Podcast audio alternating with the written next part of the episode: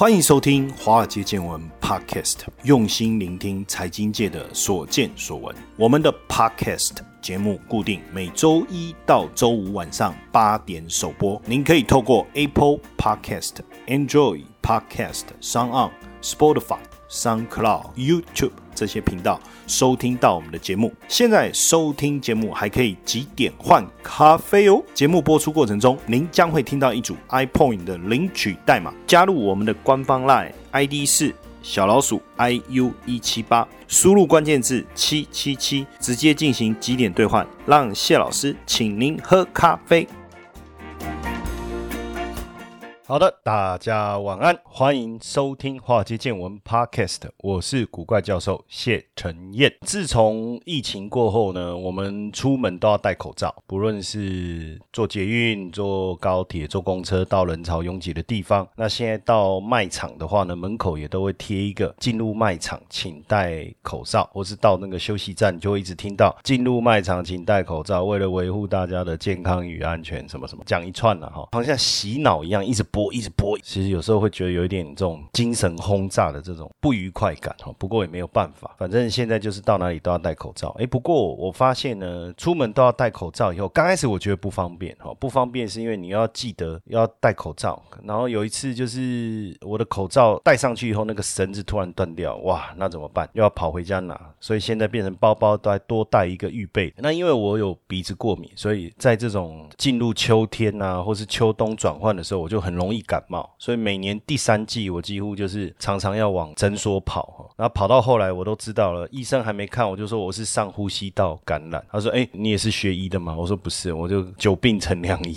但是戴了口罩以后，哎我发现这个状况减缓很多哈。虽然说戴了口罩，我们戴眼镜的人容易起雾气哈，有点不方便，但是呢至少我觉得这种小感冒的状况呢也减轻了哈。而且还有一个好处，我这几天才发现，就是当我们戴上口罩的时。时候不太有人认得出我们是谁。这时候我发现我在电梯里也好，在捷运里也好，诶，我竟然可以尽情的放屁，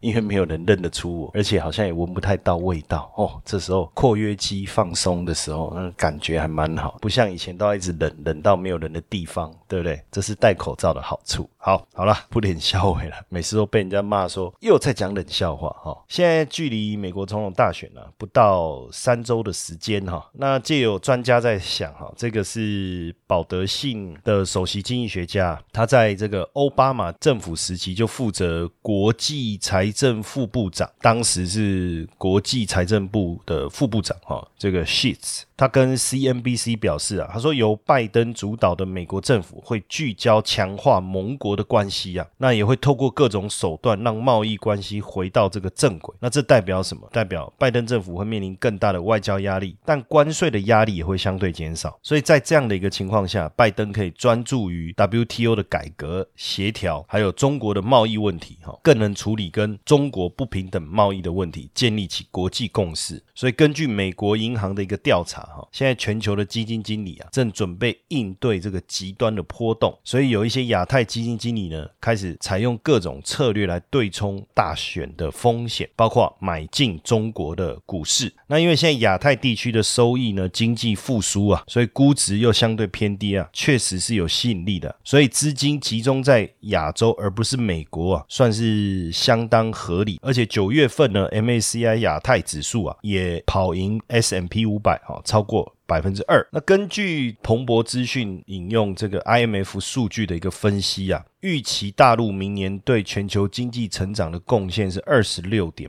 八，到二零二五的时候呢，贡献度还会增加到二十七点七，比美国的占比啊还多了十五到十七个百分点。那当然，从刚才的我们看到各基金经理想要去布局中国这件事情，呼应刚才彭博讲的针对 IMF 数据的分析来看呢，确实是很有道理哈。而且明年来看的话，哈，大陆、美国、印度、德国、印尼是全球经济前五大成长引擎哦。那根据这个报告里面，IMF 的预测是这样。今年全球的 GDP 应该就是萎缩百分之四点四，那明年会反弹五点二。那根据中国大陆明年的成长速度来看，大概是八点二，比四月的时候会再下降一个百分点哦。那美国经济反弹三点一，对全球经济贡献是十一点六。基本上从这个数据来看的话，等于是明年是由中国来带动整个全球经济的成长、经济的一个反弹。那到底现阶段整个中国 GDP 回复的状况如何？哈，我们看最近公布最新的，就是昨天公布最新的第三季的 GDP 哈，年增率是四点九哈，比上一季三点二略高，已经连续两季正成长，现在是全球唯一正成长的经济体哈。从三个产业来看的话呢，农林渔牧为主的第一产业，跟制造业为主的第二产业，还有服务业为主的第三产业哦，年增率分别是三点九、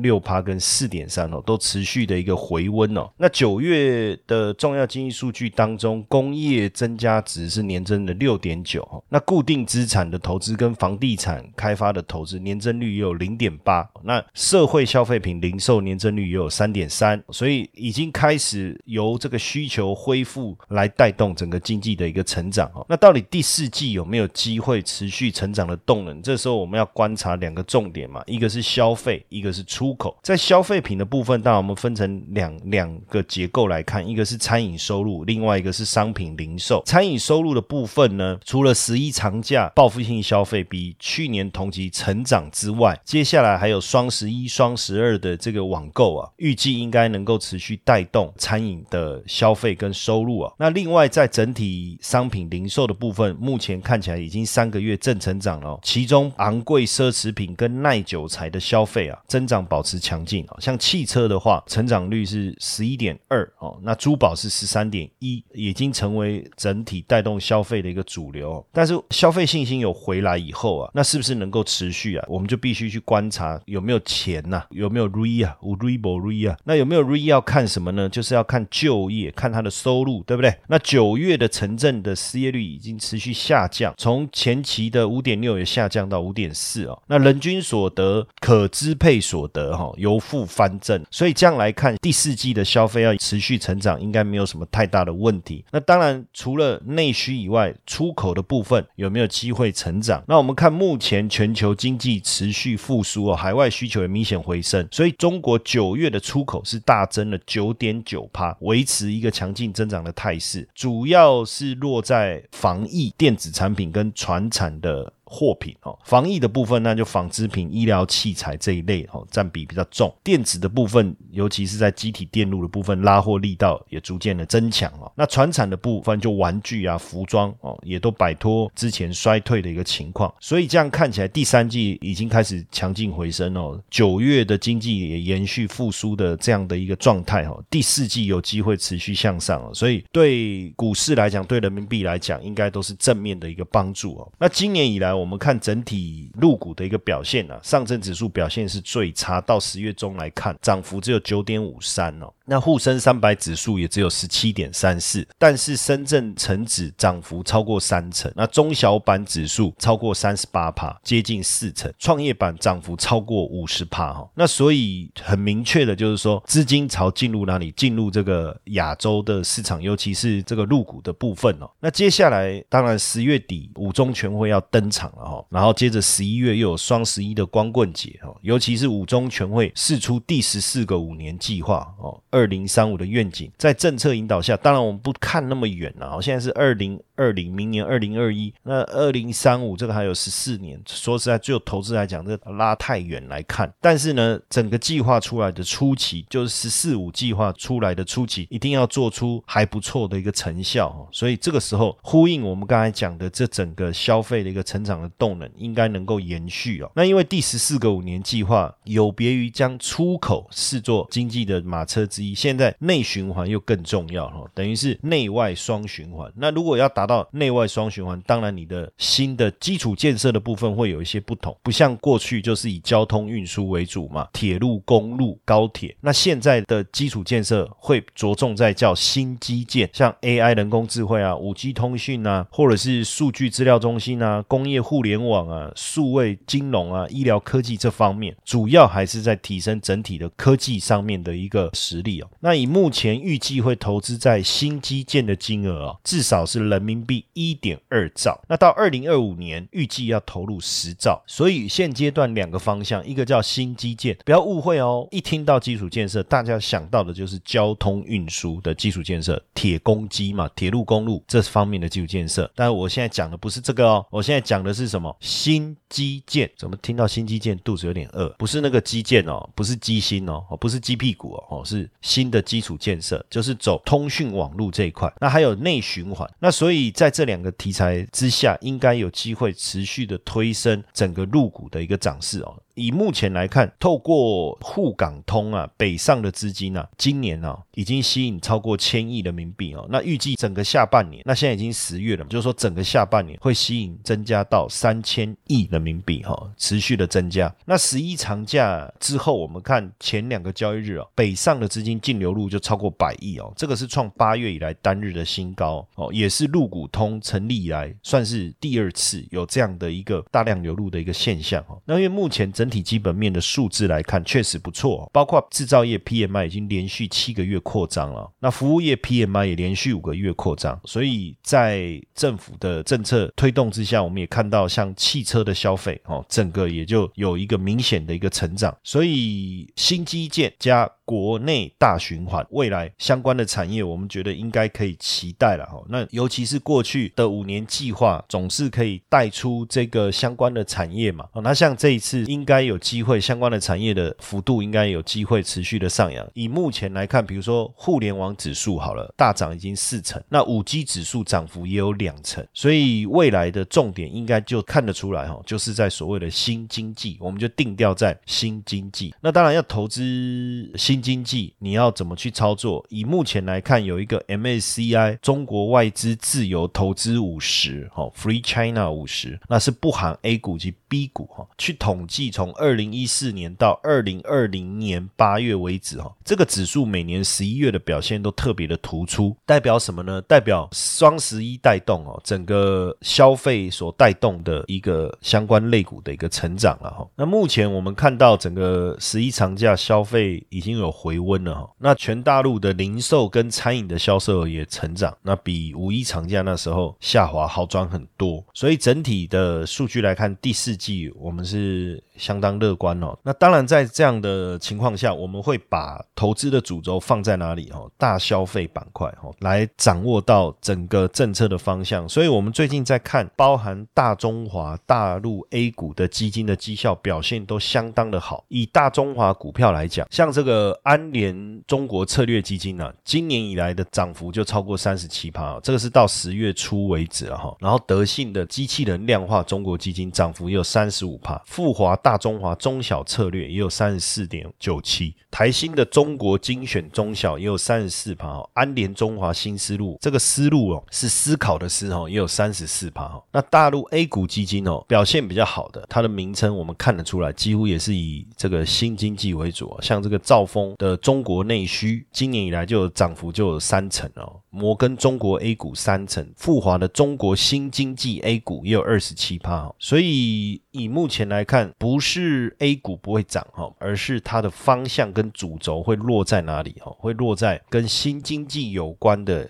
这个方向上哈，所以后续大家如果在操作上啊，就要往这个方向去布局了，我觉得才能够真的有机会参与到未来新经济的。成长。那刚才我们有谈到一个 MACI China Free 五十这一个指数嘛？那所以未来如果大家对 A 股的新经济的题材啊也认同的话，你就可以去追踪相关的 ETF 啊。像台湾也有一档 ETF 哦，叫做中信中国五十哈，它就是 follow 这个我们刚才讲 MACI China Free 五十这个指数所发行的 ETF 哦。那里面的一个股票呢，就是我们比较熟知的，也是跟这一次双十一。会比较有关的，像阿里巴巴、京东这些。那大家如果也认同这方面的表现的话，哈，可以自行的参考一下，好相关的 ETF。那因为最近一个 to 比较大的一个讯息哈，就是淘宝哦，淘宝台湾，那等于是继爱奇艺之后啊，淘宝台湾也要被退出台湾了哈。那当然，这个理由我们的投审会是说违反两岸条例的规定啊。反正既然是这样，阿里巴巴去年是透过英商克雷达来台设立的这个淘宝台湾呐，也决定退出了哈。反正十月十五号是正式宣布退出台湾了哈。反正就关闭了这个下单上架的功能啊，十二月底就全面停止营运了。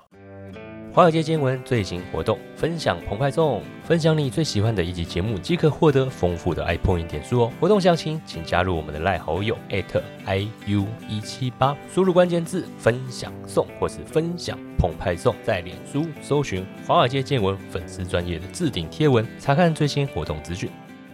那因为淘宝是马云在二零零三年创立的哈，目前当然它这个 C to C 的这个购物网站是面向不止中国大陆哈，包括香港、澳门、马来西亚、新加坡、澳大利亚、纽西兰、加拿大、美国跟日本的消费者哈，甚至在淘宝你开商店之外哈，你也可以拥有一个拍卖平台，它这个还有一个拍卖平台，你可以拍卖不动产，然后房子啊、土地啦、然后车子啊，甚至连无形资产都可以哈。那其实淘宝台湾一开始。的目的当然就是接触台湾的卖家跟买家。你淘宝台湾跟台湾的商店签约，你过去很难在你没有办法在淘宝上面上架的台湾商家就可以把自己的商品透过淘宝这一个满满的大平台，对不对？哦，面向到全球，不止中国大陆哈，包括我刚才讲马来西亚、新加坡、澳大利亚、纽澳、加拿大、美国、日本。当然最主要还是在中国大陆啊，跟东南亚为主了哈。当然也不会因为这样，你以后就看不了爱奇艺或是买不了淘宝的货了哈。过去淘宝台湾没有进来台湾的时候，你也是可以上淘宝直接订货啊。那时候我们一个年轻的员工，那时候我们要做那个万圣节的装扮，我们要拍那个影片啊，来酷手一下的时候，他是说，哎，那个上淘宝就可以买了哈。还包括我们有时候录影的时候想要做一点背景，那就可以有背景的布幕可以换了。他也是上淘宝买的，而且加运费还比台湾便宜哦，加上运费还比台湾便宜。那时候我们也是觉得很下可，怎么可以那么便宜？那其实等于是说，过去是台湾的这些商家去大陆批货，那批进来以后呢，在台湾卖。那现在是大陆的这个批发商直接透过淘宝，他反正只有支付个运费就到台湾来，所以基本上对消费者来讲也是一个很好的一个讯息哦。但是也不是每个人都懂得上淘宝了哈。所以过去你说，比如说像很多经营服饰，台湾很多经营服饰的电商，大陆淘宝成立以后，大家也都直接到淘宝去下单购买了哈。那中大盘也都直接上淘宝下单，也比较少人在台湾淘宝。下单，因为台湾淘宝下单，毕竟买的是台湾店家的产品。那我觉得说，大很多人就觉得说，那淘宝台湾退出去就退出去啊，影响真的很大嘛。但，我觉得说，本来淘宝台湾可能带来一个所谓的鲶鱼效应啊，哈，给台湾带来一些电商生态的改变。比如说，我觉得淘宝台湾再经营下去，真的很可能成为台湾前几大的电商平台。那因为淘宝一直走的就是大数据的概念，去研究消费者的喜外的商品，还有他的消费者行为。那当然就是说，包括对岸它的一个制造优势，还有供应商的优势，实际上当然会冲击到台湾的电商。但是也因为这样，是不是有可能带来一些良性的竞争，让这些电商也带来更多的一些创意，或者是对消费者的照顾？我认为可能的情形，但是现在就没办法去验证了嘛。那还有一个就是说，让台湾的厂商或者是品牌去面向整个东南亚市场，因为政府一直在喊新南向、新南向。那淘宝当然我刚才讲，它也面向纽澳、面向 그냥 马来西亚跟新加坡，所以当然就有可能透过这个满满的大平台做一个跨境的合作嘛。当然现在这个机会上相对来讲就少了一个了哈。还有一个就是台湾电商人才其实目前是供不应求哦，不是供过于求。那既然供不应求，是不是透过淘宝台湾也让更多的人才跟高手愿意进入到电商这个市场？这个也是原本我们的期待啊。那还有就是说，传统产业也好，这些大型的企业也好，也因为淘宝台湾进来以后所带来的冲击，是不是有可能产生一些原本产业僵固化的一些改变？当然，这个是原本我们的期待了。那现在就看不到了。那从淘宝台湾，我要来继续延续要谈的就是这个双十一。那这个双十一呢，是每年十一月十一号的一个大型的促销活动。最早呢，就是由电商巨头阿里。巴巴哈，它旗下的购物网站在二零零九年哈，二零零九年开始，十一月十一号办的叫做淘宝商城的促销日哈。那就没想到现在演变成全球零售业、全球共襄盛举的一种节日，叫双十一哈，等于是很像消费产业的或是电商业的奥林匹克哈。那二零一二年双十一开始之后，又延续延续到十二月，又多了一个双十二哈。但也有人问我会不会有双十三，我说哪来双十三？你有十三月十三号吗？当然没有哈。所以冷笑话，双十二。那二零零八年，阿里巴巴旗下购物网站淘宝推出这个 B to C 的淘宝商城，后来这个改成叫天猫了哈。那初期因为发展缓慢，然后团队到后来也只剩二十多人。在二零零九年的时候呢，当时淘宝的 CFO 哈张勇他接手，那他就说：哎，我们也来做这个类似美国感恩节的大促销啊。我们在秋季的时候，我们就来搞一次打折促销啊。比如说，哎，全场五折，全国包邮啊。反正我们就通过一个事件让大家来记住如何。那要选什么时候呢？那因为十一月十一号本来这个光棍节的概念就存在。确实也是十一月处于秋冬换季，需要采买的东西也是比较多。那但是呢，十一月呢刚好没有什么特别的消费节庆，圣诞节十二月二十五号，黄金周是。十月一号，他刚好卡中间就没有。哎，这个光棍节在学生白领之中其实已经有一个共识，所以干脆直接从年轻人这边来打开这个消费市场。然后呢，促销我们也不要收费用。虽然一开始很多的品牌拒绝这个邀请，不过呢，还是有很多店家呢愿意参与。那一开始的时候，其实大品牌不多，只有几个大的，像李宁啊、联想啊、飞利浦这些厂商愿意参与。二零零九年十一月十一号零点零。零分零三秒，有一个公务员啊，在网络上下单买了一百五十块的储值的电话费，哎，变成是双十一历史上第一人呐！也没想到，就是说当时第一次做这个淘宝商城的交易额就突破了五千两百万，是平常交易额的十倍啊！哈，十倍。那当然反应不错嘛，呃，后续就陆陆续续哈，在隔年十一月十一号继续办。光棍节，这时候就有七百多家商店来参加哦。这时候创造了多少销售额？九点三六亿哦，非常的惊人哦。如果跟去年同期相比，是成长了十七倍，那也竟然超过香港当年度哈一天的零售额，就是十一月十一号，还有当年十一黄金周哦，北京整个企业的零售总额哦。那因为成交量实在太大了，那所以很多银行呢，整个系统就瘫痪掉了哈，甚至有些物流啊，就出现爆仓的一个情。情况哈太旺了嘛，所以二零一一年六月哈，淘宝商城就正式分拆，然后呢也把光棍节正式定掉网购狂欢节，哦，就双十一购物狂欢节，连淘宝的竞争对手啊，京东啊、当当啊、亚马逊也跟着加入，看起来这个效果太好了，业绩冲成这样哦，那所以二零一三年十月，阿里巴巴完成双十一双十一网购狂欢节双十一狂欢节的这个商标注册，所以这个商标已经变成阿里巴巴的哈，那二零一。四年，阿里巴巴也向媒体发布一个通告，就是说双十一已经是全国各品牌商啊、零售商积极参与的一种注册，那是它的注册商标，任何人的使用行为都是侵权的，要附带法律责任。所以你看哦，现在我们在讲双十一哦，可是你看很多的电商平台，它不是打双十一，它只能打十一点十一哈，就是两个十一，或者是双，但是你不能打中文的十一，你可以打数字的十一哦，来代替这个双十一。不过无所谓啦，都知道了嘛，你出现十。一点十一就是双十一嘛？你是中文的双十一还是 Double Eleven？Who care？反正知道这个概念就可以了。那现在因为双十一的购物量、浏览量，使得购物平台的伺服器压力过大，常常是网页没办法显示，网友没办法提交付款啊，连包裹的压力也很多，所以很多快递员工啊会在双十一前。离职啊，哇，来逃避这个节日啊，哈，所以这个也是很有趣的一个现象哈。那当然，双十一这个人造的节日哈，因为它也不是，可是说实在，哪一个节日不是人造的，都是人定的嘛。哦，母亲节、父亲节，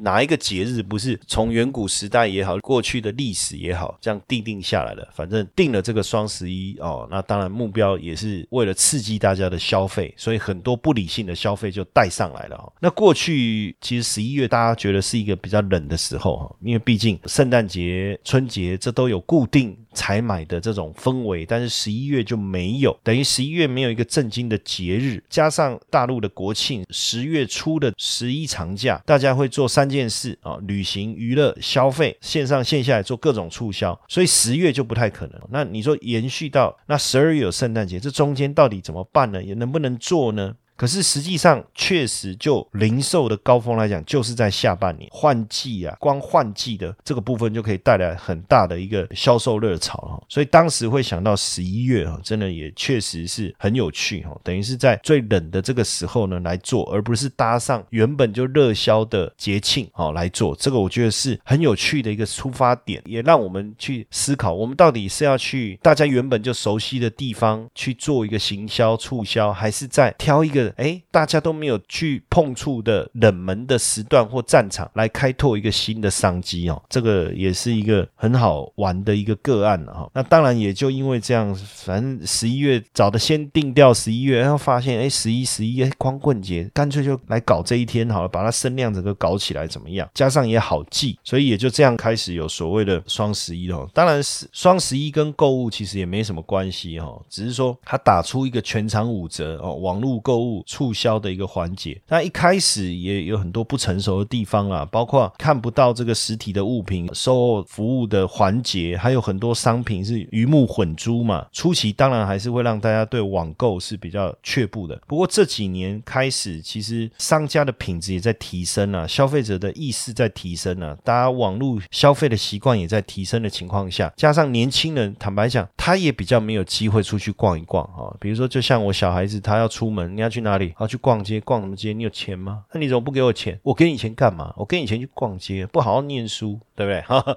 所以他们很难出去逛，但是也有购物的需求，一些买一些小东西啊、小饰品啊，还是会有。就像以前我们念书的时候，喜欢到西门町逛那个小饰品，逛一逛都觉得很满足。但在逛的当中，就有可能去买一些小东西，那因为花费也不大，但是又可以满足那种购物的那种欲望。所以就年轻人来讲，现在在网络上购物就变得相当的方便。所以以去年来看哦，就是光双十一参与的人数就超过五亿人哦。我看这个数字超过五亿人。那加上现在年轻的族群持续的增加嘛，未来双十一的基本班底哈，我看可能每年至少都五亿人以上哦。那这样当然就把整个双十一的部分带动起来。那说实在的哈，到底双十一有没有比较有折扣？当然大家就可以自己去比较，有人说是不是拉高在打折啊什么之类的哈。但是业绩确实是很疯狂、很惊人哦。在这个双十一的当中，尤其是去年哦，出现了一个直播带货哦，网红直播带货，其中一个网红李佳琦哦，他说 Oh my God，Oh my God 哦，然后打开了个人的识别度，哎，他是一个男生呢，卖口红五分钟可以卖出一千五百支啊，一天就创造三亿的销售额。那当然，当天他的直播带货似乎没有像他之前带货这么样的旺哦，但是至少大家也开始哎有这种各种不同的一个花样来宣传这个双十一。所以我在想，这次双十一我来搞一个直播带货，好不好？来卖什么？卖眼影、卖眼霜，还是卖面膜？不过应该卖不出去哦。我在想，好，那当然就是说，迈入双十一以后啊，整个电商当然就是不断的。发展当中，你说像去年双十一，拼多多还推出了百亿的补贴哈，iPhone 十一卖出四十万只哦，那也在电商平台上卖车诶，既然七分钟可以卖出八百台，十六分钟可以卖出一千台哦，所以这个双十一所带来的这个网购的这种消费的一个热潮啊，我觉得今年也是确实可以在特别的期待哦。那去年五亿消费者参加哦。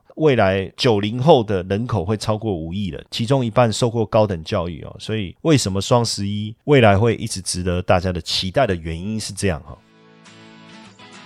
接下来就是我们今天的彩蛋时间，iPhone 领取代码 A 八二九九，活动详情呢，请到下方的说明栏观看。那当然，双十一每年都会推出最大的折扣哈。目前我在看，在入股的部分，确实跟仓储还有物流相关的股票已经动起来了哈。然后像阿里巴巴啦、京东啦、拼多多啦，上个礼拜的股价也动起来了哈，表示这个双十一，说真的，虽然我还没有看到广告，但是我觉得已经开跑了哈。那就台湾而言，这个双十一有没有相关的概念股哈？既然是双十一，那已经不是隔壁家的事了，那几乎是整个社区。大家都要去参与哈，包括台股的部分哈，双十一在电商、物流跟金流当然都有机会哈。那金流的部分，我觉得呃，也不会因为双十一就给金融相关的类股带来多大的贡献跟刺激啦，这个部分会有了哈，但反而是在物流的部分，我觉得帮助会很大，还有电商的部分可能有机会延续疫情再冲一波哦。那相关的股票有哪些？我稍微在这边跟大家也分享一下哈。当然，你对这个议题有兴趣的话，就自己再花一点时间去做追踪哦。就双十一概念股来讲，当然比如说纺织纺织股哦是一个机会嘛，对不对？因为衣服啦相关的这个换季所带来的这个销售，包括像卢红啦、巨阳啊，哦这个就是纺织的嘛。那再来你说所有的东西都要包装起来才能运送，所以纸工业用纸哦文化用纸，像正龙啊、华纸啊、永丰余，还有这个龙城，这个都有关系哦。那再来当然就是通路也会跟着去打双十一嘛。那像这个联强，还有这个蓝天，还有这个灿坤，也可能会有一些帮助。再来当然就是物流的部分，像嘉里大龙、嘉义的嘉啦、邻里的里哈、嘉里大龙哦。那还有像华航、长隆航，这个大家就知道啊。再来就台化控股，台化控股确实是我觉得还不错，因为它在大陆等于是一条龙哦，从海运、陆运到铁路运输，它等于是一条龙，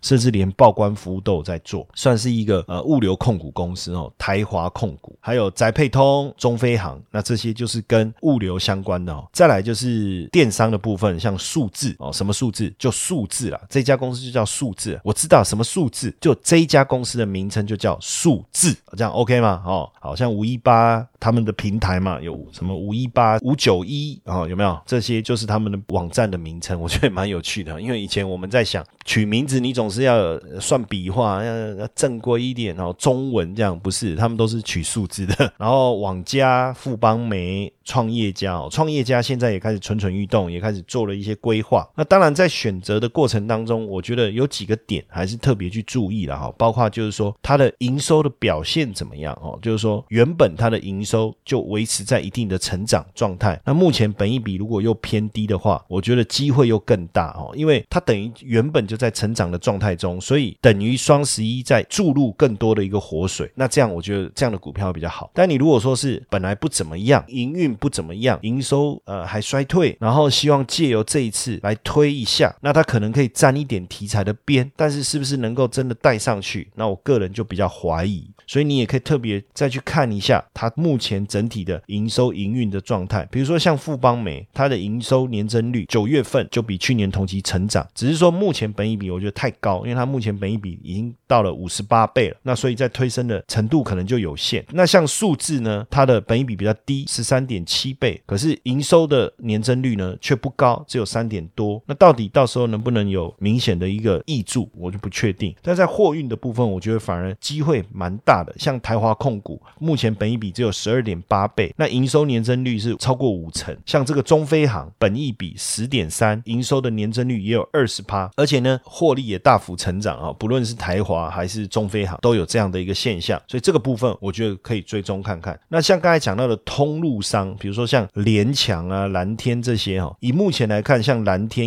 的本益比就太高，它这已经四十二倍了哈。那联强、灿坤的本益比都不高，联强只有九倍多，灿坤只有十二倍。但是以灿坤来讲，我看它营收表现都是衰退的哈。那双十一能不能给它一点刺激？也许有，但是我觉得稍微沾题材边啊，而不是真正能够在这里带来什么样比较大的一个惊人的收益。那联强的部分，因为它是三 C 专业通路商嘛，那最近整个电子产品卖的不错，那第四季双十一也有可能持续带动。我看它九月份营收成长也有百分之十哦，也是不错。那在纸业的部分，刚才我觉得工业用纸当然相对帮助会比较大。哦，所以工业用纸的阵容，它在上个月的营收年增率也有超过十七趴，目前本益比才十一点四倍左右了哈，十一点四倍左右，当然要看股价再去推算这个数字还是会浮动的哈。所以你在呃选择的方向上，我还是比较倾向于就是说本益比相对偏低，等于股价还没有完全去反映它题材的，再来它营收在还没有这个题材正式大幅度发酵之前，它的营收已经开始增温的哦，那这样子我觉得在操作上就是获利的可能性有，相对风险也比较不高。所以如果大家对刚才我们讲的这个题材有兴趣哦，像双十一这些，你可以再自行做追踪。那最近我们有一个加密版的一个方案，要再提醒大家一下，因为很多同学或是我们的听众粉丝们，他只想要针对比如说操作面啊，还有整体市场观察的一些细节，然后他想要专注在这个部分的话，那你也可以参考一下我们的这个华尔街见闻加密版哦。这个部分我们就特别针对在策略上，还有操作上，还有标的的选择上，跟大家做一个分享。包括每天会有一个十分钟的小叮咛，每周有一个三十分钟的碎碎念哦，我叫碎碎念哦。当然还包括私密群组哦，大家有问题可以在上面提问啊，我也会亲自跟大家做一个回复。那目前有月的订阅方案哦，还有十二个月定期扣款的方案，还包括一次订购一整年的方案。那一次订购一整年的方案，现在除了呃，你只要支付十个月的费用，就能够享受十二个月的权限之外啊，哈，那现在促销期间，我还特别提供这个股票实战班的课程卷十二张，哈，提供给大家。所以大家如果就操作面啊、策略面啊，或是在标的选择上，希望更深入的去学习的话，也可以参考我们华尔街见闻的加密版，好不好？那相关的讯息也可以上我们 InvestU 线上社大的网站查询，就 I N V E S T U 线上社大 InvestU 线上社大，或是到华尔街见闻的脸书的粉丝页去做一个查询。那今天也非常谢谢各位的收听跟参与，我们明天晚上见。如果大家喜欢华尔街见闻 Podcast 的话，请记得给谢老师一个大大的五星评分哦。